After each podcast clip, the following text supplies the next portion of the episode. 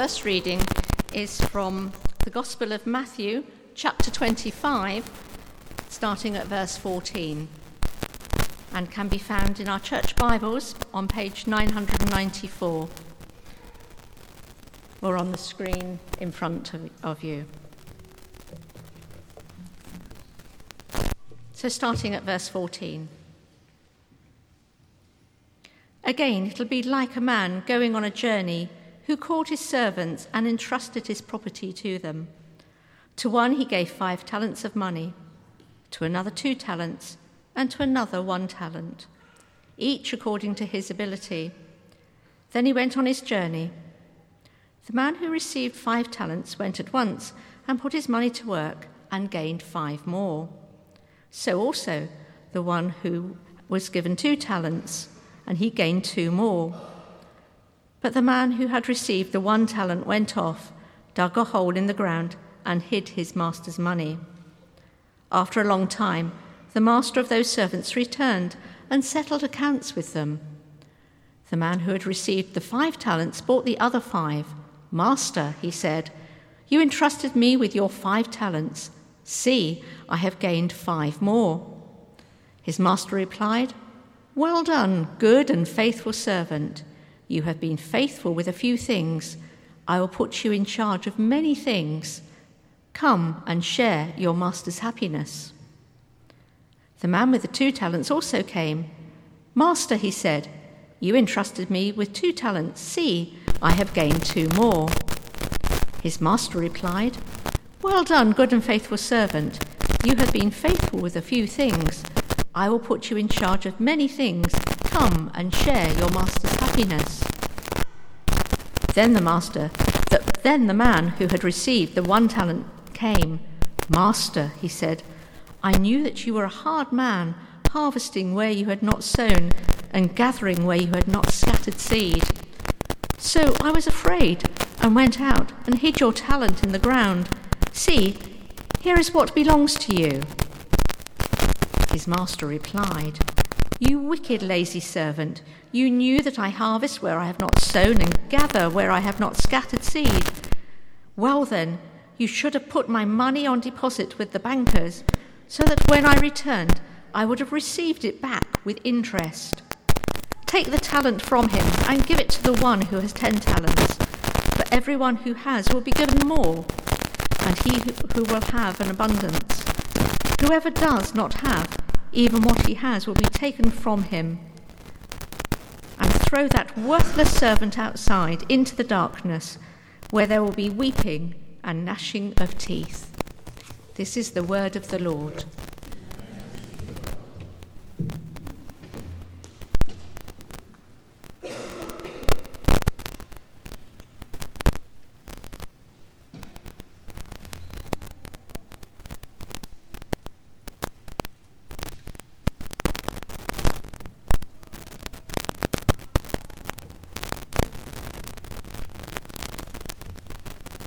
Are there any gentlemen here today who have the Christian name Timothy?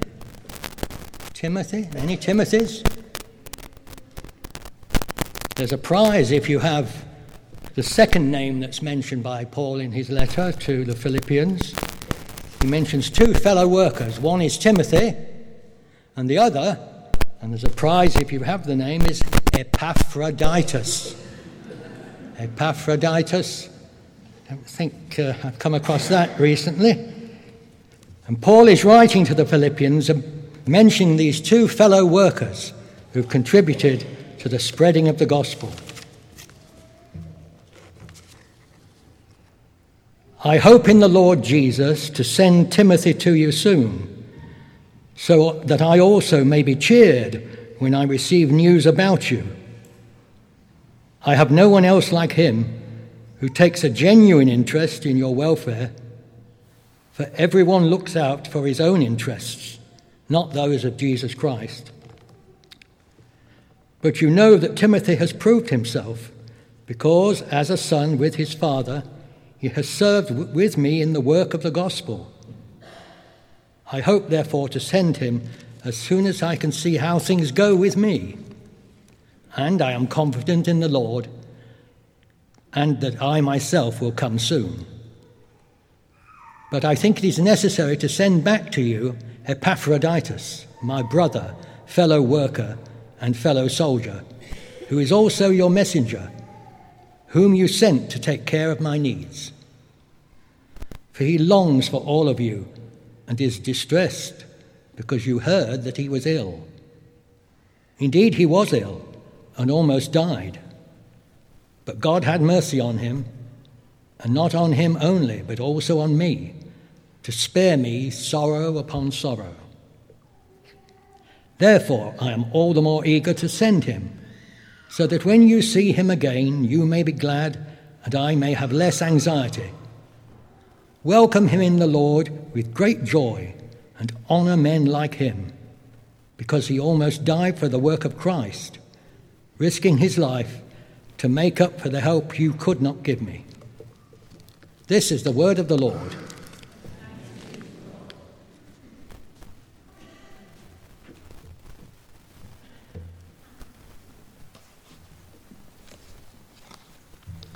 Keith and Rowena, thank you very much for those readings. I encourage you to keep your Bibles open in front of you at the Philippians passage. That was page 1179 if you've closed your Bibles. We'll be digging into it in just a moment.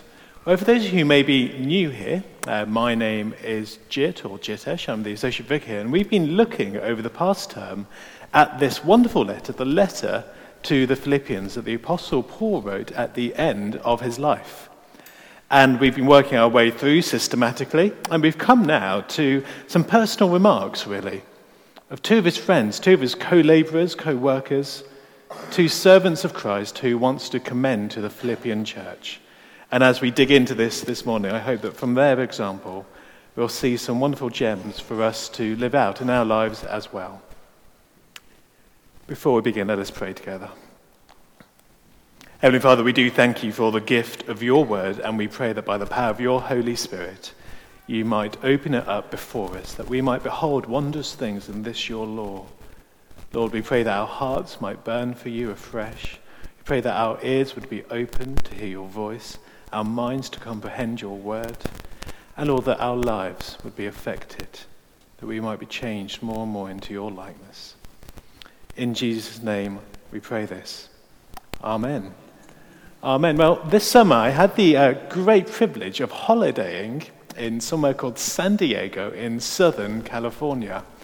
And it's a wonderful place, lots of sun and beach weather and uh, laid back culture. But one of the highlights for me was that I did for the very first time something that's an American institution, really. I went to a baseball game, what they call a ball game. Um, and I went as a home team supporter. I was wearing the San Diego Padres cap.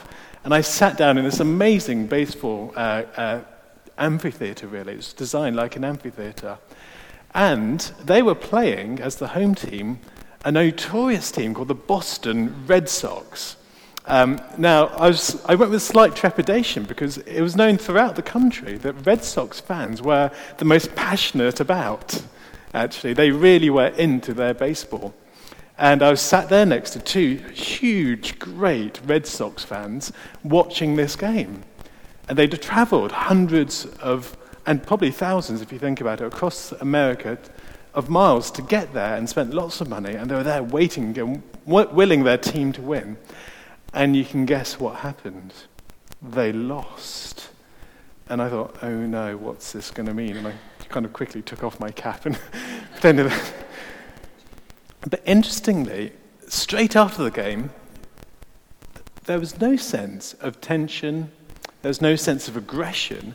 There was actually just open friendship and camaraderie, even as we were all squeezed into the metro system on the way back to our various places. There was just a sense of fellowship. And I thought, oh, how different, how different this is to some of the games that I've experienced here. You, you couldn't do that in a football game. You couldn't mix the fans together, there would just be animosity. I thought, oh, this is, an, this is a light relief that actually, oh, this works well here. And I went home thinking, I'm going to try this again. I'm going to try this again. Well, I wanted to share that and begin with that, not because I'm commending baseball to you, um, it's an interesting sport, but really because of what's going on in the Philippian church that we have been looking at over the last few weeks. One of their key issues, one of the things that they're struggling with, is this idea of animosity and tension between various factions within the church that are rivaling each other and seeking power for themselves. And Paul repeatedly throughout this letter writes to them and teaches them, seeks to instruct them, saying, Get with the program, drop these tensions, and be united in Christ. He does it three specific times, actually. He does it at the beginning of chapter 2. He says, I want you to imitate Christ's humility, counting others as more significant than yourselves. And then that wonderful Christ hymn, making the point.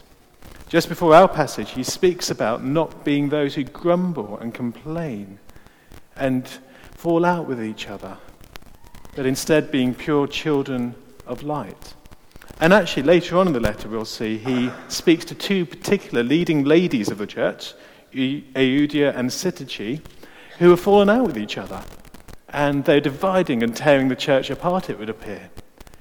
And he's saying, no, just that's not the way it's supposed to be. It's not the way it's supposed to be. But Paul's ultimate method of healing the division and the conflict that's going on in this church is actually not just his teaching in this letter, but actually to send two people to them, one after another, two people who would incarnate, who would model a completely different attitude and way of doing things. We've heard their names already. He'd sent to them first Epaphroditus, who they'd sent to Paul to help him in prison, but he's sending him back to help them with their issues. And then he's going to send them his best friend, his co worker, his former apprentice, Timothy. And both these men would be completely different to the way that they were.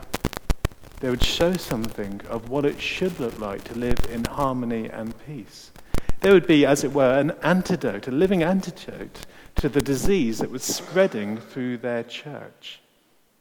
And I want to look very quickly at two aspects of these guys. I've been studying them and looking at them, I've been challenged. They're such great models for us. And I've been humbled. I don't match up to them at all. I long to, but I don't. And as we read them, I hope that many of us might long to match up to these models, these great guys, part of that first generation of Christian witnesses that changed the world. And those two simple things I want to draw out about these guys.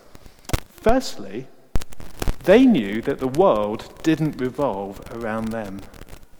They knew this. That actually, it wasn't about them, it was about Jesus. That their world revolved around him.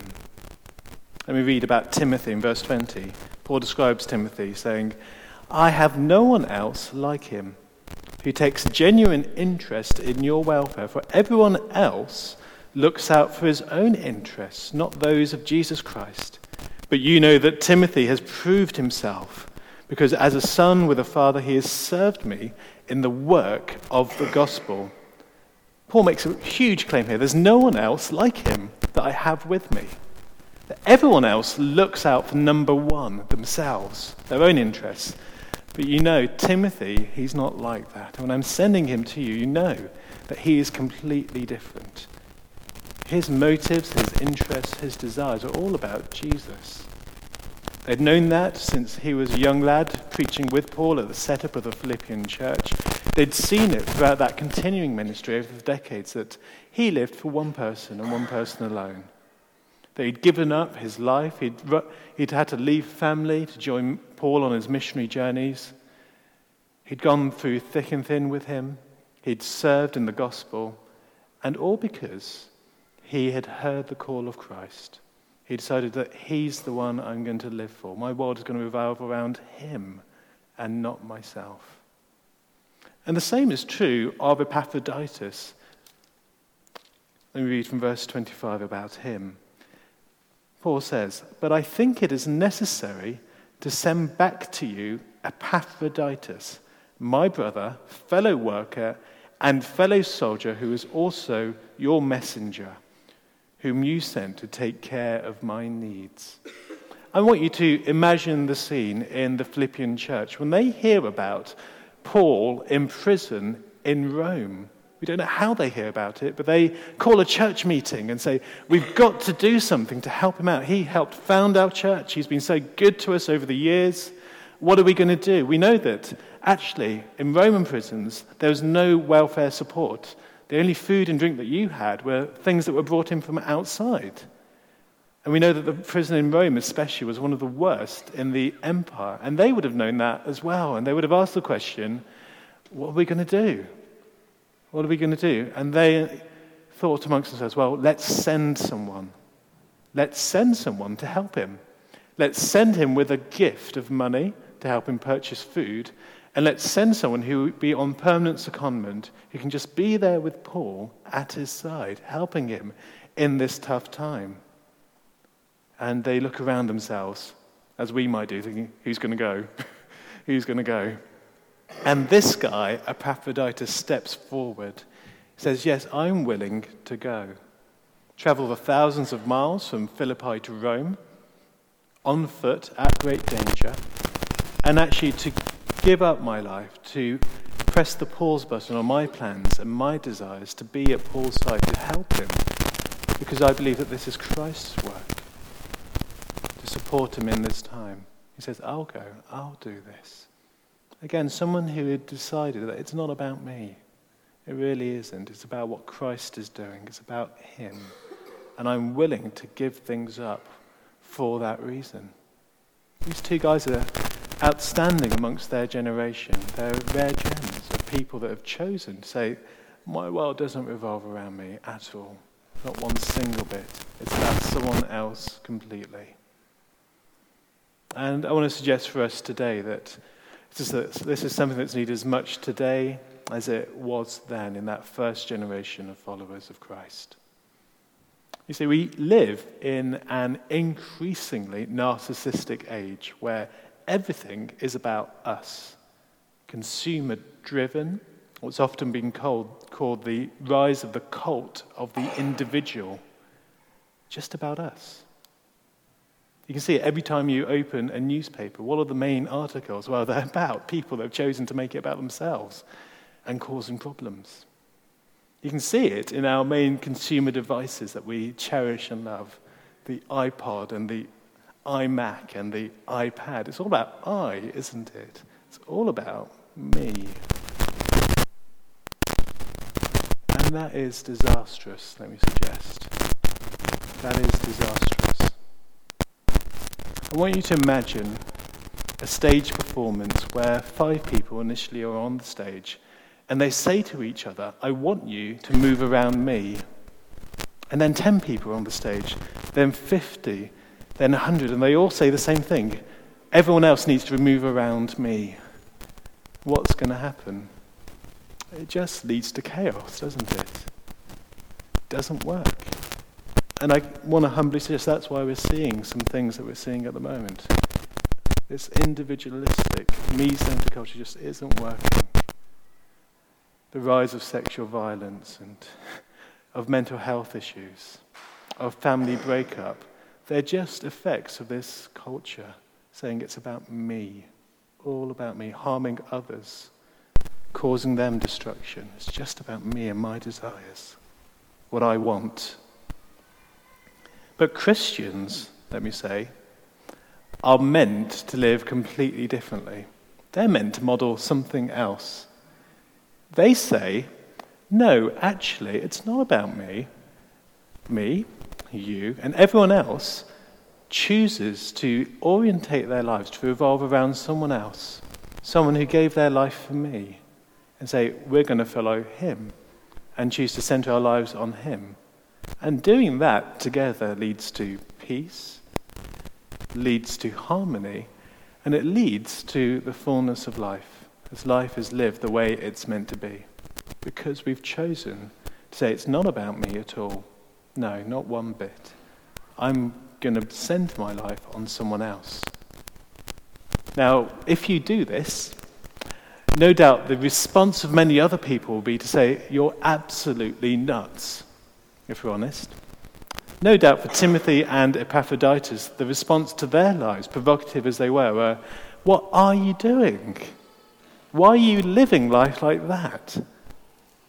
Can't you see that you're going to end up in danger? Can't you see that that isn't safe? Can't you see that that's an absurd way of living? And I think their response and our response should be no, that which seems foolish in the eyes of other people is actually the wisest way of living there is. Don't know if you remember the scene from the end of Indiana Jones and the Last Crusade, one of my favourite films. And uh, there's a scene where they're trying to work out which one in the knight's um, little cave is the Holy Grail, the cup that Christ supposedly used at the Last Supper. And the Nazi commandant takes this glowing, glittering goblet of gold and t- scoops up some water. And it seems like the obvious choice. This is surely the chalice that Christ would have used, and drinks from it. And do you remember what happens? He shrivels up and dies. But then Indy, our wonderful hero, works it out. He chooses a clay goblet, something very small, something very humble, but something probably a carpenter's son would have used at the Last Supper. Fills it up with water, and it brings what? It brings life and it brings healing. And you remember what the knight says to him You have chosen wisely. You've chosen something foolish, but actually you've chosen wisely. And Timothy, Epaphroditus, and each and every one of us choose wisely if we choose to live a life revolving around Christ, centered on Him. We choose wisely. The Bible teaches that our lives are always meant to look like this. We were never meant to live for ourselves. That would just lead to fracture and chaos. It was from before. And part of Christ's redemption is to reorientate us and to turn us around and to get it right. No, it's meant to be lived around Him. Nothing else will work. My apologies for yet another science illustration, um, but I used one last week and people didn't complain. But um, in the medieval age, there was a theory that abounded which tried to work out why, looking out at the universe, the planets moved as they did. Because in that time, they believed that all the planets, all the stars, revolved around us. But the patterns of the planets going round in the night sky didn't quite work and fit that theory. And so they, dev- they devised a really interesting system called epicycles, which was the idea that actually these planets moved in circles as they circled us. And that's why they moved as they seemed in the night sky. But that didn't quite fit the measurements even still. And so they devised yet another theory called epicycles of epicycles, that actually these planets moved in little circles of little circles of a big circle that moved around us. And it still didn't work. It still didn't work. And of course, the obvious solution, which, which, which it took a long time for them to accept, but it's because you've got it wrong. They don't revolve around us. But actually we and they revolve around the sun. And as soon as that was worked out, oh, it, it all works, it all makes sense. Oh, that's the way it's supposed to be. I want to say for us, if we try and live lives revolving around us, it's just not going to work. Try as hard as you will. Try to work it out in the way that you live your relationships. Try to do things that are self orientated and about you. And it's just not going to work. It won't fit the way things are supposed to be. You're meant to live life revolving around someone else completely. You're meant to live life going around the Son, the Son of God who lived his life for us. If you object to this, let me ask the question why would you center your life on anyone else? Upon yourself or upon another person or another thing? What makes you think that they are wise enough, strong enough, and loving enough to cause life to work well? Why do you think that you are? Why do you think other people are? I don't think they are. All of us, fickle and finite, won't be able to take that center spot and make life work well. But there is someone who can, and someone who will, and someone who offers that to us to live life orientated, revolving around Him. And that's what this, these guys had learnt. Well, the second thing that they had learnt and that they modeled to the Philippian church was that they had learnt how to love. They'd learnt how to love, that they were men who were marked by love. We see this with Timothy in verse 20. He says this. Uh, Paul says this about him I have no one else like him who takes a genuine interest in your welfare. Paul's paving the way for Timothy's future arrival, saying that he's not someone that's going to come to you to beat you up with a stick, nor is he someone that's going to come to you just with make believe concern. He's the real deal, he's a genuine article. He really does care. He loves you guys. He's loved you since we first planted you as a church, and he's loved you consistently, and he comes in a spirit of love with genuine concern and interest for you. And the same can be said about Epaphroditus. Verse 26 it says that while Epaphroditus was with Paul, he was taken ill. Sad news that reached the Philippian church, but look what it says about how he reacted to his illness. For Epaphroditus longs for all of you and is distressed because he heard because you heard that he was ill. Indeed, he was ill and almost died, but God had mercy on him, and not only on him, but also on me, to spare me sorrow upon sorrow. You see, when he was taken ill at Paul's side, sent there to take care of him, but then he needed taking care of himself, his primary concern wasn't about himself, it appears. His primary concern was about his friends back home who had heard that he was ill. And he was distressed at their distress. And he wanted to go back to reassure them it's all okay. It's okay. I'm going to be okay. And the reason that's so important for us this morning is that illness, like nothing else, causes us to become very self centered sometimes. Men, especially. It's why there is something called man flu. It's just because we complain more, and so it seems like a greater thing. I know for myself that whenever I'm ill with something slight, I want all the sympathy. I want everyone to take care of me. This is life and death stuff here. We start to think about only ourselves. But here's Epaphroditus, who is, we seem to read, at death's door. But his concern wasn't for himself, it was for his friends who'd heard about his illness. And they were saying, Oh, what's happening to him? And his genuine love for them meant, I want to go back and reassure them it's all okay. He's another person that's just marked with overflowing love. And both these people, Timothy and Epaphroditus, when they came back as men of love, would have a healing balm on their hands to just heal those frictions, those divisions, those fallings out that had occurred over the past years while Paul hadn't been there, because they'd learned how to love. And I want to suggest for us this is probably the greatest lesson in life to learn. Have you learned how to love? Have you learned how to love people? The Christian mystic St. John of the Cross once said, in the evening of our lives, we will be judged by our love. You see, there are many things that might impress us about other people, about their abilities, about their appearance, about what they're doing in life. But do you know the one thing that impresses God most?